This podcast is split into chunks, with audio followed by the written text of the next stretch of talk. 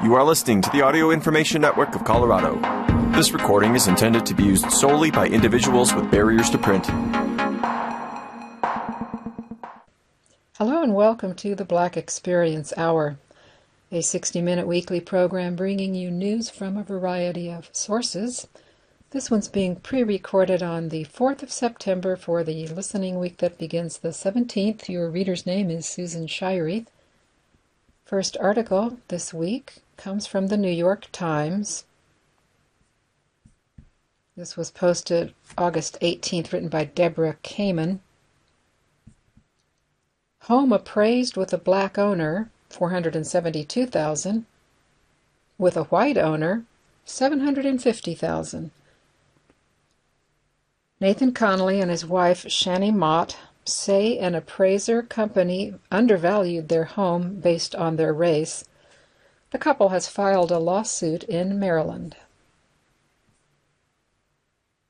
Last summer, Nathan Connolly and his wife Shani Mott welcomed an appraiser into their house in Baltimore, hoping to take advantage of historically low interest rates and refinance their mortgage.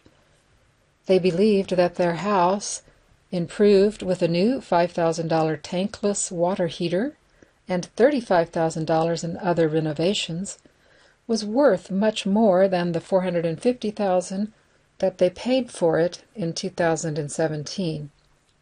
Home prices have been on the rise nationwide since the pandemic. In Baltimore, they have gone up 42% in the past 5 years according to zillow.com. But 2020 valuations, a Maryland appraisal company, put the home's value at 472,000 and in turn Loan Depot, a mortgage lender, denied the couple a refinance loan. Dr. Connolly said he knew why. He, his wife, and three children, aged 15, 19, and 9, pardon me, that's 15, 12, and 9, are all black. A professor of history at Johns Hopkins University, Dr. Connolly is an expert on redlining and the legacy of white supremacy in American cities and much of his research focuses on the role of race in the housing market. Months after that first appraisal, the company, pardon me, the couple applied for another refinance loan, removed family photos, and had a white male colleague, another Johns Hopkins professor, stand in for them. The second appraiser valued the house at $750,000. This week, Dr. Connolly and Dr. Mott sued Loan Depot, which is based in Foothill Ranch, California, as well as 2020 Valuations and Shane Lanham, the owner of 2020 Valuations. Mr. Lanham is the appraiser who conducted the first appraisal.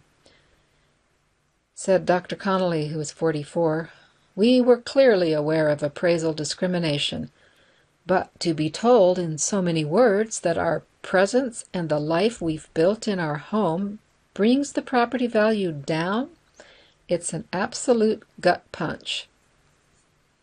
The home appraisal industry, which relies partly on subjective opinions to translate home values into dollars and cents, has faced a firestorm of criticism over the past two years. More than 97% of home appraisers are white, according to the Bureau of Labor Statistics, and since the summer of 2020, when conversations on race and discrimination in America rose to the forefront following the murder of George Floyd, dozens of black homeowners have alleged discrimination in the home valuations they've received. Some have filed lawsuits and the Biden administration in March announced a set of planned reforms to overhaul the appraisal industry and dismantle systemic bias. Dr. Connolly and Dr. Mott live in the North Baltimore neighborhood of Homeland, known for its strong public schools and colonial architecture, which has earned it a place on the National Register of Historic Places. A majority of their neighbors are white. According to their complaint, which was filed in Maryland District Court on Monday, the couple applied to refinance their mortgage with Loan Depot in May 2021. The lender approved a loan at a rate of 2.25%, and according to the complaint, told the couple that their home was likely now worth 550,000 or more. To conduct the appraisal, Loan Depot hired 2020 Valuations as a subcontractor. Mr. Lanham conducted the inspection himself on June 14, 2021. According to the complaint, Dr. Connolly, Dr. Mott, and their three children were home during the visit, and their house was also filled with family photos, children's drawings of figures with dark skin, a poster for the film Black Panther, and literature by black authors.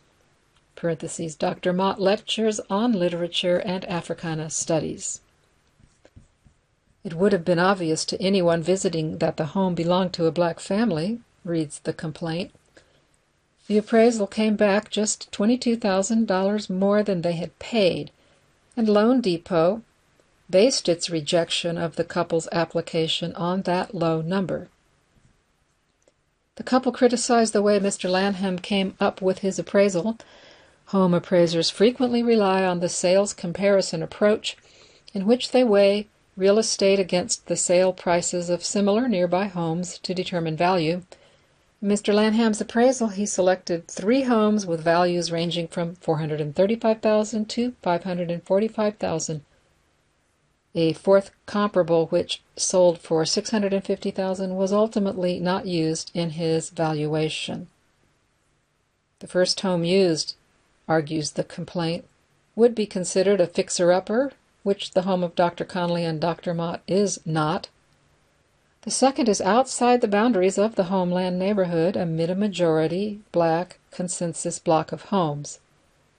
In the third, he deducted $50,000 from the comparison amount because Dr. Connolly and Dr. Mott's home faces a busy street, a deduction, says the complaint, that is excessive and is inconsistent with proper appraisal practices. Another 20,000 was deducted for the quality of construction all of the selected comparable homes, the complaint says, were of lower quality than Dr. Connolly and Dr. Mott's home, and the appraisal incorrectly stated that their home had not received any updates for 15 years. According to the complaint, Mr. Lanham cherry picked low value homes as comps, and by doing so, he ignored legitimately comparable homes with much higher sales prices. When reached by phone on Tuesday, Mr. Lanham declined to comment. Dr. Connolly and Dr. Mott wrote a letter to Christian Jorgensen, a lending officer at Loan Depot who had been their main point of contact up to that point, challenging the appraisal. According to the complaint, the loan officer then stopped responding to their calls. Mr. Jorgensen did not respond to requests for comment. Several months later, the couple applied for a new loan with Swift Home Loans, which partnered with Rocket Mortgage. This time they underwent a whitewashing experiment, removing indications of blackness from their home and replacing them with signifiers that a white family might live there instead. They cleared their bookshelves of works by black authors. They asked white friends to share family photos and placed those in picture frames around the house. On their walls, they hung art bought at IKEA that showed white people. An American flag that was presented to Dr. Mott 10 years ago after the death of her father, a Vietnam War veteran, was removed from storage, framed, and placed on the mantel. Dr. Connolly said, We had to have a conversation with our kids about why we're pulling down all of their drawings. It's very humiliating to strip yourself of your own home. On the day of the second appraisal, they left their home and had a, their white colleague answer the door. The second appraiser provided the $750,000 estimate. The homes pulled by the second appraiser were of significantly higher value than those selected by Mr. Lanham, selling from between 749 to $785,000. And while Lanham docked 50,000 or 10% from the comparable homes that were not on a busy road, the second appraiser deducted $15,000, 2%. The complaint says that the 2% adjustment is consistent with industry standards. Race has long played a role in housing policy in the United States, and black Americans are denied mortgages at disproportionate rates. The impact of redlining, a racist Depression era housing policy, continues to drive down home values in black neighborhoods and deprive resources of com- for communities of color. But Dr. Mott and Dr. Connolly do not live in a black neighborhood. The disparity in the two appraisals echoes a lawsuit brought by Tanisha Tate Austin and Paul Austin, a black couple in California's Bay Area, who have accused an appraiser of lowballing their home's value by $500,000. That case, said Mr. Austin, is scheduled for mediation, a chance to resolve the matter before heading to court in September. We're looking to hold people accountable, said Mr. Austin. Mr. Austin said it was a big step for President Biden and Vice President Kamala Harris to say that they want the appraisal industry to be overhauled, but I do not, pardon me, but I do believe it is going to take quite a few more lawsuits in order for appraisers to stop devaluing black and brown properties, he said. It's an historical aspect of how people value black and brown lives. The Justice Department's move in the Austin case came several months after Mr. Biden announced the creation of the Interagency Task Force on Property Appraisal and Valuation Equity, which aims to evaluate the causes of appraisal bias and execute an action plan to root it from the industry. The task force is led by Susan E. Rice, the White House domestic, pardon me, domestic policy advisor, and Marcia L. Fudge, the Secretary of Housing and Urban Development. One year in, say senior HUD officials, they are working to bolster its governance over the Appraisal Foundation, which sets standards for appraisers. Of course, it is not unheard of for appraisals to be far off the mark. One study in 2012, 2012 for example, found a wide berth between what was said to be the values of homes and their eventual sales prices. Nevertheless, discrimination on appraisals continues to trouble those who work in the industry. James Park, executive director of the Appraisal Subcommittee, the independent federal agency that monitors the Appraisal Foundation, said he is deeply disturbed by accusations of discriminatory appraisals that continue to come to light. Mr. Park said. It's a concern, and it should be a concern for the entire appraisal industry as well as mortgage lenders. John Relman, manager, par- managing partner of Relman Colfax, the law firm representing Dr. Connolly and Dr. Mott, said appraisal discrimination is insidious because it's so nuanced. But what's unique about this case is it's not a typical redlining case. You can't get more accomplished than these two individuals. They have done everything the market told them to do, and they invested in a community where everyone else had the benefit of rising real estate values, and yet they were still discriminated against. Last week I promised further tribute to Serena Williams, and here's one for that. This comes from the Washington Post. It was posted August 27th, written by Jerry Brewer. Serena Williams is about to shatter the ceiling for retired female athletes. Serena Williams, almost 41 years into her eternity, will keep aging well. She will be done playing competitive tennis soon, perhaps within the next few days. But that means only that the cultural icon can supersede this the player. This is her commencement, not a finale. If you have been in awe of Williams' longevity on the court, just wait and watch and marvel anew. Her profound influence is poised to endure and allow her to break yet another barrier, this one for retired American female athletes. Few superstars, no matter their gender, outlive their playing days. In women's athletics, the immortals are celebrated for their societal impact and trailblazing importance in an inequitable sports world, but they haven't also had a cultural magnetism that translates to the economic power that Williams possesses. In that way, she comes as close to Michael Jordan, Tiger Woods, or LeBron James as any woman has ever gotten. With sustained excellence and persistent authenticity, Williams has been able to acquire it all admiration, fame, wealth, power, transcendence. As she leaves tennis, her exit velocity is stirring to observe. She's not just receiving her flowers, she's not just assured a legacy that will ripple through all of sports forever. She's not just cemented in pop culture and primed to become a multifaceted mogul. Williams still has infinite blank pages in her playbook a pen that won't run out of ink, and the freedom to design the rest of her life however she wants, knowing that she has the leverage to implement those dreams. Williams wrote in a Vogue cover story announcing her farewell, farewell plans, pardon me. I have never liked the word retirement. It doesn't feel like a modern word to me.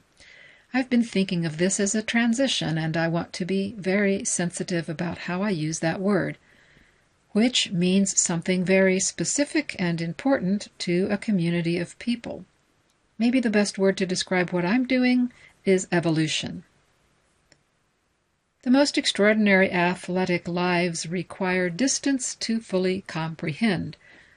Williams has accomplished and meant so much that she's impossible to capture in this moment, even though she has been in the public eye for a quarter of a century. Time will make her tale all the more impressive as perspective catches up with wonderment. But even then, she will still seem like a figure from the future. Her mighty brand will strengthen, her example will inspire for generations, and her earning potential will remain so high you will think she never stopped playing. Forbes estimates Williams' net worth to be $260 million. A year ago, she didn't play much and earned about $300,000 for her on court performance. Nevertheless, she grossed another $45 million, mostly from endorsement deals about with about, pardon me, a dozen companies ranging from Nike to Gucci to Anheuser-Busch. She launched a new clothing line three years ago that continues to be successful. She and her sister Venus have owned a small stake in the Miami Dolphins since 2009. She announced in March that her venture capital fund, Serena Ventures, raised $111 million in its initial round. Williams is married to Alexis Ohanian, an entrepreneur who co founded Reddit. Before they fell in love, they bonded while talking business. Williams will stay relevant through financial savvy, celebrity, and the idolization of younger stars who will follow her script. Naomi Osaka has already learned from Williams, and with her own style, she has become the highest paid female athlete in sports. In our male dominated sports society, there is no woman's pardon me, no women's sport that stays top of the mind for an extended period, which undermines the marketability of even the biggest stars. But there are holes in this misogynistic setup, and because Williams kept at it for so long, she was able to carve out her own space with an approach that can be mimicked and expanded. At a time when authenticity is gold, Williams epitomizes it. She never changed. She excelled through the skepticism, sexism, and racism. Her prolonged greatness forced almost everyone to get on her level or shut the hell up. I definitely view her as a role model, said Aliyah Boston a South Carolina forward and reigning National Player of the Year in women's college basketball. She went on, Powerful and strong women dominating is something that's important for me to see. I want to follow in her footsteps. It always comes back to the image of power Williams projects. She is defined by her muscular frame and the force with which she plays. Boston is 20 years younger than Williams, she was born just as Williams began to take over in tennis, As she grew into a physical six foot five post player, Boston looked for athletes who could reassure her that dominance fit with femininity. Williams showed Boston there is beauty in power, and there is beauty in unapologetic black women who unleash their power. In Williams, Boston found a fashion icon with a 125 mile per hour serve. She saw Williams twerking in a Beyonce music video and then smashing her racket at the U.S. Open. She saw power in Williams' play and personality, but most of all, Boston saw a woman free to be a complete woman. When I was younger and playing sports, it was like, oh, I don't want to look too aggressive and angry, said Boston, 20, a native of the United of the U.S. Virgin Islands. Serena, she's dominant, but she is who she is. She never changes herself for anyone. To be able to see that was a great vision for me because stepping onto the basketball court as a post player, you never want to get punked. That's who we are. That's how we compete. I can embrace that, and off the court, I can embrace my girly side. The world tries to convince us this is the opposite of grace, but after nearly three decades in the spotlight, how can you not see the grace in Williams? If her power once alarmed the gatekeepers of perception, she wore them down with her relentlessness. Williams mastered the concept of owning your narrative, yet she still comes across as human, vulnerable, and real. She will exit tennis as an honest and open mother, as a boss, and in many minds as the GOAT. And this is just the end of phase one. It is clear you haven't seen the last of Serena Williams, but what if you haven't seen the best of her either? As the icon commences with evolution, the revolutionary tennis star lives on in the athletic successors who will follow her blueprint. The future looks inspiring. Next article is an historical perspective on some sports news. This was posted August 28th, written by Chris Lamb and it's from the Washington Post. An all black Little League team made history without playing a game. 14 Little League baseball players and 10 adults got on an old battered bus at the Cannon Street YMCA in downtown Charleston, South Carolina, on the evening of August 24, 1955, to drive more than 700 miles to Williamsport, Pennsylvania for the Little League World Series. The riders were all black, so they started their 24 hour journey at nightfall, worried they might draw suspicion rolling through the Jim Crow South. Their fears were real. The bus would pass near Conway, South Carolina, 100 miles to the north, where 1,500 Klansmen and their families had attended a speech by E. L. Edwards, the imperial wizard of the Ku Klux Klan, four days earlier. The Cannon Street team wasn't going all this distance in a broken down bus on unfriendly roads to play in the World Series. The team knew it would not be allowed to compete. Yet it became what Creighton Hale, the former chief executive of Little League Baseball, called the most significant amateur baseball team in history. Before white supremacists stood outside newly integrated schools to prevent black children from attending, they stood at the edge of Little League baseball fields to prevent black boys from playing baseball with white boys. And as some of the country's top young baseball players take the field Sunday for the finals of the 75th Little League World Series in Williamsport, the legacy of the Cannon Street team lives on in a league whose biggest barriers the Charleston players helped break down. It's a tragedy to take dreams away from youngsters, said John Rivers, the team's shortstop, who became a successful architect. I knew it then, I know it now, and I've seen it, pardon me, and I've seen to it that no one takes dreams away from me again. The Black Run Cannon Street YMCA was founded in downtown Charleston in 1950 as a meeting place where its president, Robert Morrison, and other activists could talk about civil rights and other racial issues without scrutiny from white people. The Y became a hangout for boys to play baseball or basketball and a place where they found mentors to help them negotiate the uncertain world of racial prejudice. In 1955, Morrison waded into the civil rights struggle when he registered the Cannon Street League's All Star team for a Little League tournament in Charleston. Jackie Robinson had integrated Major League Baseball eight years earlier but the white parents of Charleston weren't ready to let their sons play baseball with black boys. The Cannon Street team won the tournament by forfeit when the white teams all withdrew in protest amid widespread Southern resistance to the Supreme Court's 1954 decision in Brown v. Board of Education that struck down segregation in public schools. The Cannon Street team advanced to the state tournament. Little League Baseball, citing the organization's prohibitions against racial discrimination, ordered the white teams to play the Cannon Street squad. The adult managers of the teams responded by seceding from the organization and creating a segregated youth baseball league. Hundreds of other teams in the South followed. The boys wore Confederate flags on their uniforms. The organization, Dixie Youth Baseball, still exists though it has been integrated for decades. The Cannon Street team again won the tournament by forfeit and advanced to the regional tournament. If it won there, it would qualify for the World Series. But Little League Baseball president Peter McGovern declared the team ineligible for the regional tournament because, according to organization rules, teams had to win on the field, not by forfeit, to advance.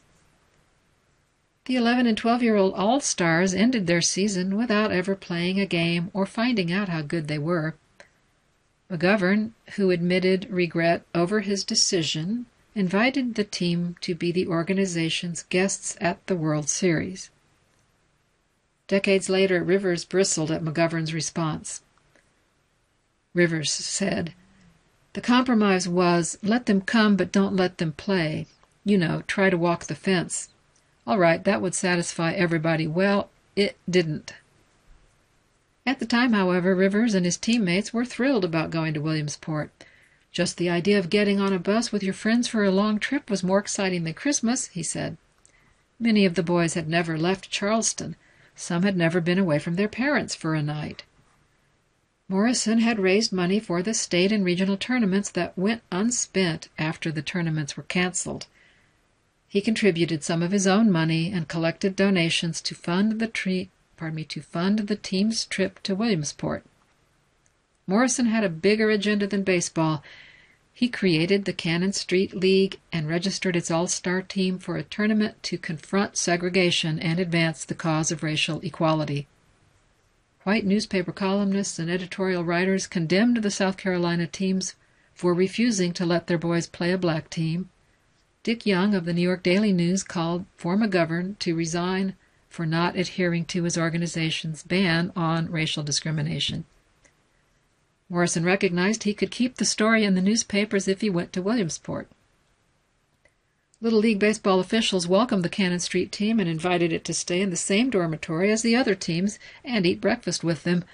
The Cannon Street players were introduced by the public address announcer, and according to the players, given a short practice before the championship game between teams from Delaware Township, New Jersey, and Morrisville, Pennsylvania. As the Cannon Street players walked off the field, they heard spectators cheering loudly, Let them play! Let them play! Rivers said, I can hear it now. Team members took their seats for the championship game, and the heartbreak of not being able to play washed over the players. Their disappointment is clear in a photo taken of them as they watched the game. Hardly any of the boys are smiling. They saw the integrated New Jersey team and wondered why they weren't allowed to play like the black kids on that team. They thought they were better than the players they watched. They were convinced they would have won given the opportunity. While their bus drove back to Charleston, Emmett Till, who was not much older than the Cannon Street players, was kidnapped from his uncle's house in Mississippi and murdered. A few months later, Rosa Parks refused to give up her seat to a white man on a bus in Montgomery, Alabama. Over the next several decades, the players rarely talked about what happened in Williamsport, but in the past 25 years, they've told people why their story needs to be remembered. In 1995, Sports Illustrated ran a story about the team. Seven years later, Little League Baseball brought the players back to Williamsport, where they received a banner for winning the South Carolina State Tournament. They were introduced and given a standing ovation. Leroy Major, the team's best pitcher, who became a teacher in Charleston, received a letter from a boy in Pennsylvania who thanked him for his contributions to the civil rights movement and said he should be remembered the way Parks and others are. Major said, Tears came to my eyes. Back to the New York Times now for an article from their arts section. This was posted on September 1st, written by Reggie Ugwu. Michael Schultz broke the mold for black directors. He's not done yet. At 83, the filmmaker behind Cooley High and Car Wash may be the longest working black director in history. His own story is a Hollywood epic. When Michael Schultz began work on his first film in 1971, there was no road map for a lengthy career as a black director in Hollywood. The first two studio movies to employ black directors Gordon Parks's The Learning Tree, 1969, and Ossie Davis's Cotton Comes to Harlem, 1970, had only relatively recently left theaters, and the movement that would soon be known as blaxploitation, mimicking the work of Davis, Parks, and the trailblazing independent filmmaker Melvin Van Peebles, did little to suggest a promising future. Schultz was 32 at the time and a rising star of the New York theater scene. He had been tapped to direct a public television documentary, To Be Young, Gifted, and Black, adapted from the book by Lorraine Hansberry. Though he didn't know it, Schultz had already begun an improbable course that would take him to the heart of the mainstream film and television industry, where he had essentially remained for the past five decades. Although he has cast a more modest shadow than some of his peers, Schultz holds a singular resume. He has directed more than a dozen films, including the classics Cooley High, 1975, Car Wash, 76, and Krush Groove, 85. He is responsible for the first feature film appearances of Denzel Washington, Samuel L. Jackson, and Blair Underwood, and has worked consistently in television since the 1990s.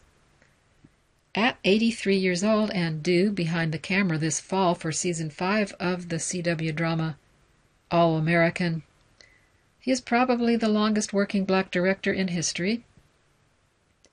Last month I met Schultz in New York at the offices of the Criterion Collection, which in December will release a remastered special edition of Cooley High, which is a coming of age drama set in the 1960s at a school in Chicago. Schultz is slim and energetic with an easygoing manner and a guitar pick shaped face framed by wavy silver hair. In a darkened editing suite, he directed a sound engineer to raise the soundtrack of a pivotal, pardon me, of a pivotal scene by four decibels. He said, I wanted to make sure that people can hear it. They're going to be watching at home, and all kinds of stuff is happening at home. At lunch later that afternoon and over several earlier phone and video interviews, we discussed the winding trajectory of his career. These are edited excerpts from our conversations. When you look at Cooley High today, what do you see? I see really good performances by Glynn Turman, Lawrence Hilton Jacobs, Garrett Morris. I see some things I wish I could have done better. Like what? Like showing Larry as a basketball superstar that little squish he does is pretty hokey. It would be nice to set his character up a little better, little nitpicky things like that. Do you always have that feeling when you've completed a film? You're never satisfied because there's always something you missed or something that you didn't think of in the shooting of it. But there's also always wonderful things that happen that you didn't think of because of the communal creativity of the actors and the cameraman and all of the elements that make up the film. It's a dual universe, good and evil, black and white, up and down. It's become famous for its soundtrack, which is wall to wall Motown, The Supremes, The Temptations, Smokey Robinson. How did you get all of those songs? I was using Motown music on the set and in the editing room just because I loved it, but nobody valued that music at the time. Really? Yep, we were ready, pardon me, we were able to get it for a very reasonable fee, which was good because the budget for the whole film was like $900,000.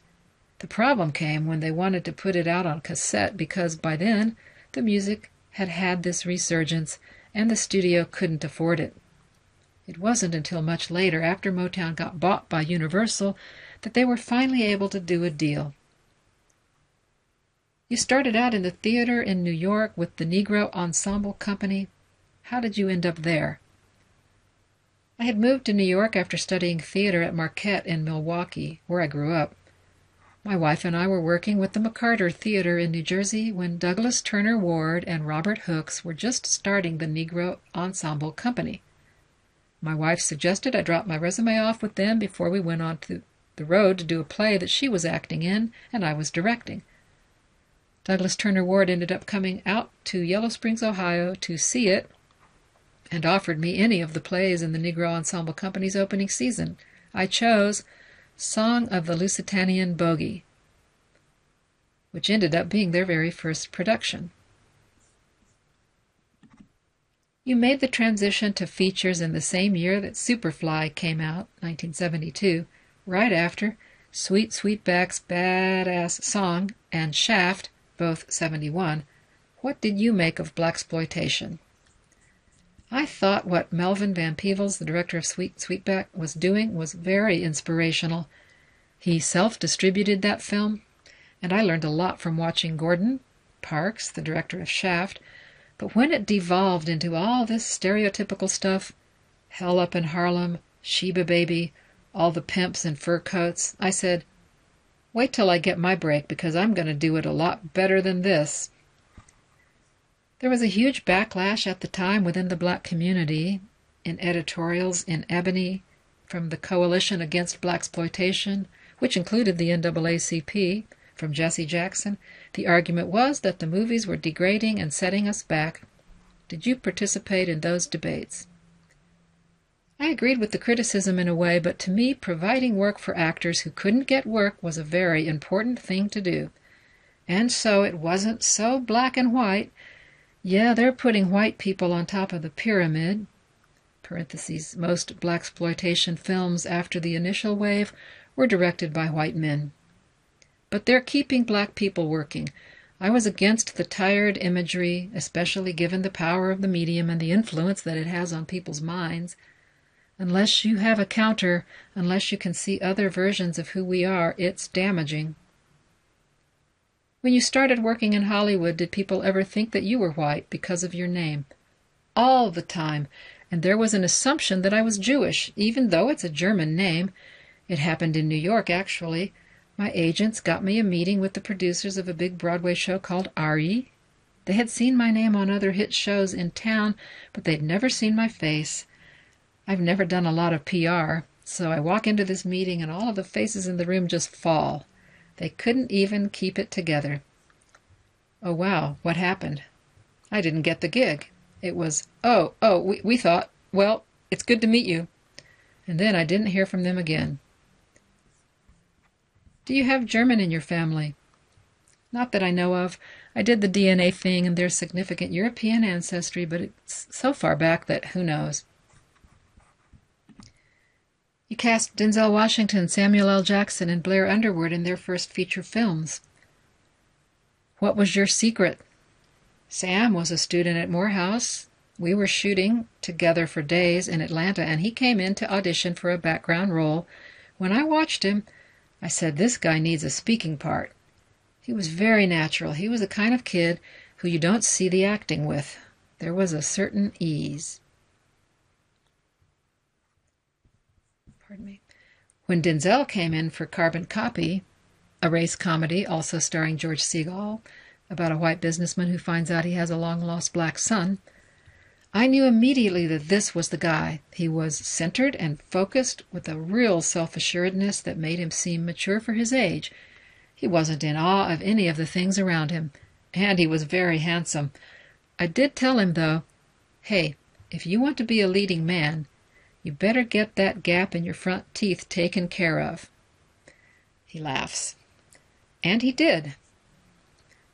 Wait, he did. I said, It's not a requirement. You got the part, but I'll tell you one thing. I've never seen a leading man with a gap in his teeth. Parentheses. A representative for Washington declined to comment. Since the night pardon me, since the 1990s, you've worked most frequently as a television director. What do you like about that medium? When I was starting out, everybody in the film, pardon me, everybody in film looked down their nose on television. I always thought that was stupid. My feeling was, hey, television reaches millions of people. It's not crazy. Pardon me again. It's crazy not to want to get your story out to an audience of that size. But would you rather have made pardon me again, but would you rather have been making features? No, because around that same time our family was going through some personal difficulties. Our oldest son was stricken with schizophrenia, and I had to have a steady stream of income coming in. I'm sorry. Thank you. I had to keep working to get him the level of care that he needed. I couldn't wait around for six months to get the green light for a feature. That sounds really scary. It was, but we had really good psychiatrists, therapists, and these new medicines, psychotropics. The scary thing was when he would have a relapse. You're always afraid that they'll end up on the street and the cops will get involved or shoot them down. But we just weren't willing to let him go. Fortunately, our son is okay today. How do you think you've been able to survive through so many seasons of change in the industry? I'm good at what I do and focus on what's best for the project. Maybe it's my theater background, but I like to work very collaboratively and make everyone a part of the process. In the last decade, there's been a real resurgence in black filmmaking, with many more black directors working regularly than in the past. What has it been like for you to see that evolution? It's extraordinarily gratifying to see the talent and to see so many avenues for young people to develop and get in the mix. And they're coming with the goods. I don't think it would have happened, though, if there weren't black executives as well. Ryan Coogler had a black executive supporting Black Panther.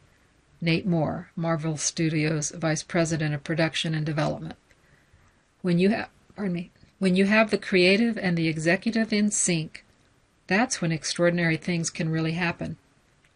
We saw that way back when with the Negro Ensemble Company. Final question. When you're on set today, is it still as fun as it used to be? Oh, yeah.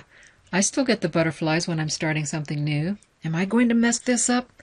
But once I'm in there, it just flows. People keep asking me when I'm going to retire, and I always say, Retire from what? Having fun?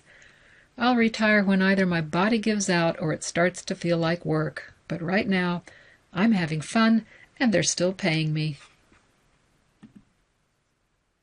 And following that segue, we'll segue with from the New York Times In Familiar Works A Chance for Black Film and TV Actors to Shine.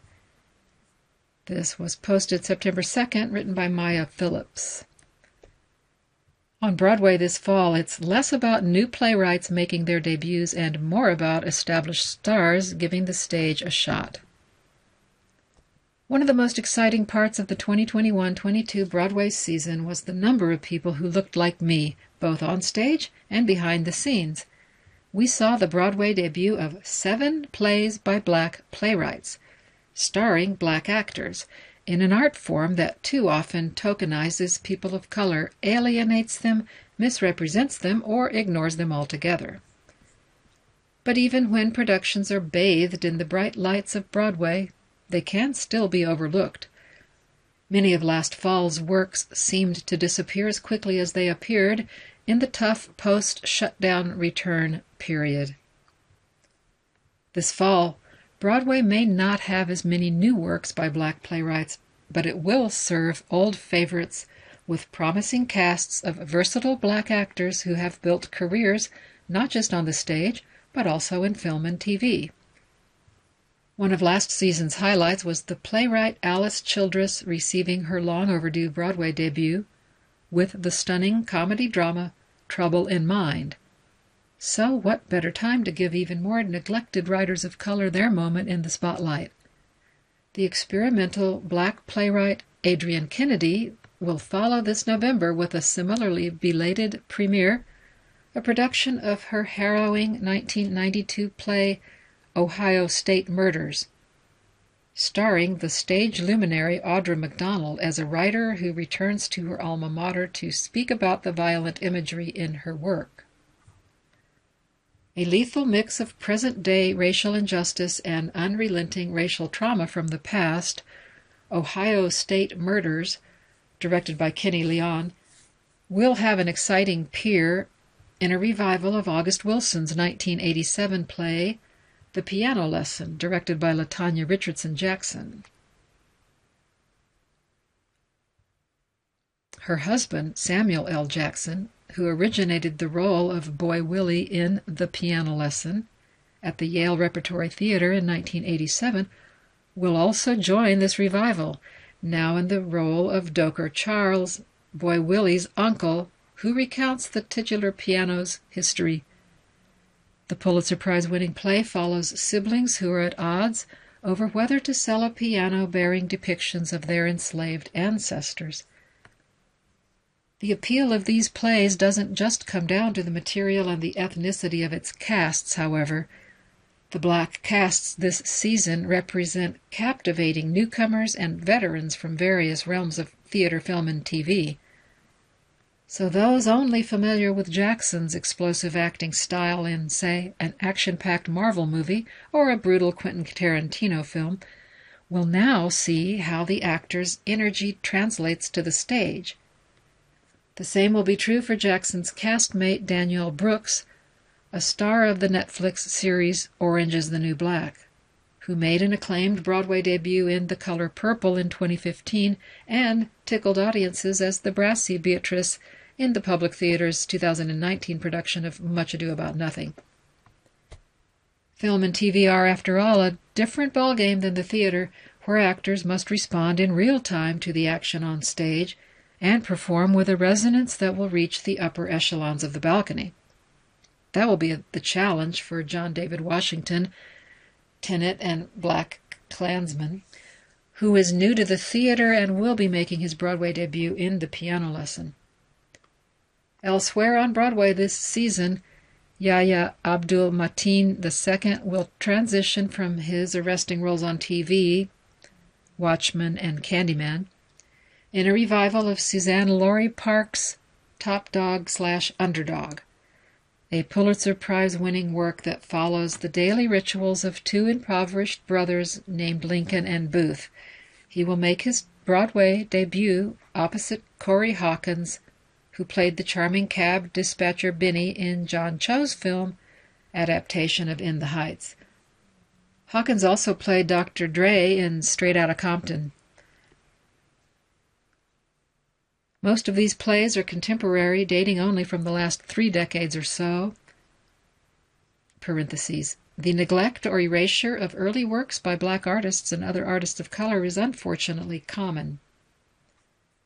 But a West End and Young Vic revival of Death of a Salesman reconfigures Arthur Miller's beloved 1949 classic into a story about a black family starring Wendell Pierce Andre de Shields and Sharon D. Clarke, who won an Olivier Award for Best Actress for her portrayal of Linda Loman in the British production.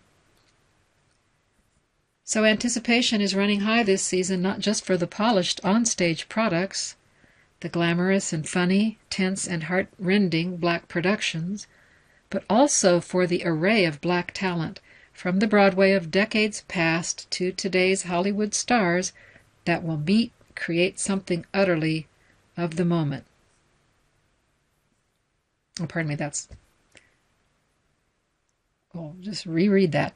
Anticipation is running high this season, not just for the polished onstage products, the glamorous and funny, tense and heart-rending black productions, but also for the array of black talent, from the Broadway of decades past to today's Hollywood stars, that will meet creating something utterly of the moment. And what is probably our final article for this week, this comes from The Conversation. It was published July 29th, and it's some historical perspective. Charles Henry Turner, the little known black high school science teacher who revolutionized the study of insect behavior in the 20th, early 20th century. On a crisp autumn morning in 1908, an elegantly dressed African American man strode back and forth among the pin oaks, magnolias, and silver maples of O'Fallon Park in St. Louis, Missouri. After placing a dozen dishes filled with strawberry jam atop several picnic tables, biologist Charles Henry Turner retreated to a nearby bench, notebook and pencil at the ready. Following a mid morning break for tea and toast, topped of course with strawberry jam, Turner returned to his outdoor experiment. At noon and again at dusk he placed jam filled dishes on the park tables. As he discovered, honey bees were reliable breakfast, lunch, and dinner visitors to the sugary buffet. After a few days, Turner stopped offering jam at midday and sunset and presented the treats only at dawn. Initially, the bees continued appearing at all three times. Soon, however, they changed their arrival patterns, visiting the picnic tables only in the mornings. This simple but elegantly devised experiment led Turner to conclude that bees can perceive time and will rapidly develop new feeding habits in response to changing conditions. These results were among the first in a cascade of groundbreaking discoveries that Turner made about insect behavior. Across his distinguished 33 year career, Turner authored 71 papers and was the first African American to have his research published in the prestigious journal Science. Although his name is barely known today, Charles Henry Turner was a pioneer in studying bees and should be considered among the great etym- me, etymologists of the 19th and 20th centuries. Turner was born in Cincinnati in 1867, a mere two years after the Civil War ended. The son of a church custodian and a nurse who was formerly enslaved, he grew up under the specter of Jim Crow. The social environment of Turner's childhood included school and housing segregation, frequent lynchings, and the denial of basic democratic rights. Despite immense obstacles to his educational goals and professional aspirations, Turner's tenacious spirit carried him through. As a young boy, he developed an abiding fascination with small creatures, capturing and cataloging thousands of ants, beetles, and butterflies. An aptitude for science was just one of Turner's many talents. At Gaines High School, he led his all black class, securing his place as valedictorian. Turner went on to earn a, uh, me, a Bachelor of Science degree from the University of Cincinnati, and he became the first African American to receive a doctorate in zoology from the University of Chicago. Turner's cutting edge doctoral dissertation, The Homing of Ants An Experimental Study in Ant Behavior, was later excerpted in the September 1907 issue of the Journal of Comparative Neurology and Psychology. Despite his brilliance, Turner was unable to secure long term employment in higher education. The University of Chicago refused to offer him a job, and Booker T. Washington was too cash strapped to hire him at the all black Tuskegee Normal and Industrial Institute in Alabama.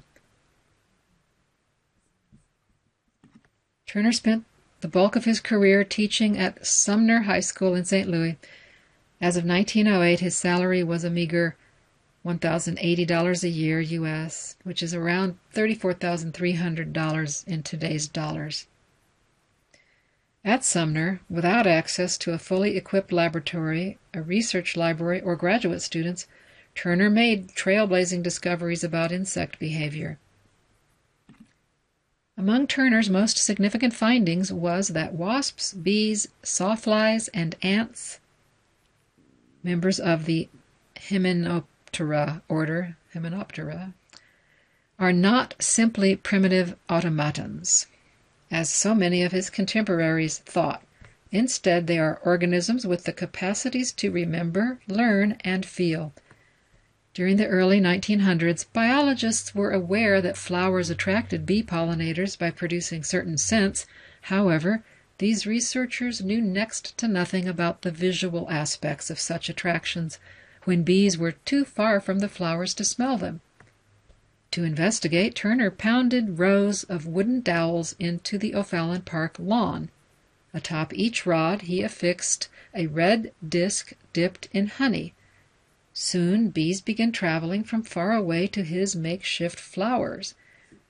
Turner then added a series of control rods topped with blue discs that bore no honey. The bees paid little heed to the new flowers, demonstrating that visual signals provided guidance when the bees were too distant to smell their targets. Although a honeybee's ability to detect red remains controversial, scientists have determined that Turner's bees were likely responding to something called achromatic stimuli, which allowed them to discern among various shades and tints. Turner's astounding range of findings from three decades of experiments established his reputation as an authority on the behavioral patterns of bees, cockroaches, spiders, and ants. As a scientific researcher without a university position, he occupied an odd niche. In large part, his situation was the product of systemic racism. It was also the result of his commitment to training young black students in science. Among his alongside, pardon me, his scientific publications, Turner wrote extensively on African American education. He called for the widespread public education of African Americans in all subjects. Turner was only 56 when he died of acute myocarditis, an infectious heart inflammation. He was survived by two children and his second, li- second wife, pardon me, Lillian Porter. Turner's scientific contributions endure. His articles continue to be widely cited, and entomologists have subsequently verified most of his conclusions. Charles Henry Turner was among the first scientists to shed light on the secret lives of bees. That brings me to the end of our time for this week's Black Experience Hour. Thank you for joining us. AINC programming is brought to you by Wana Brands, enhancing customers' lives through the responsible use of cannabis. If you enjoyed this program, please register for our free services at www.aincolorado.org or by calling 303 786 7777.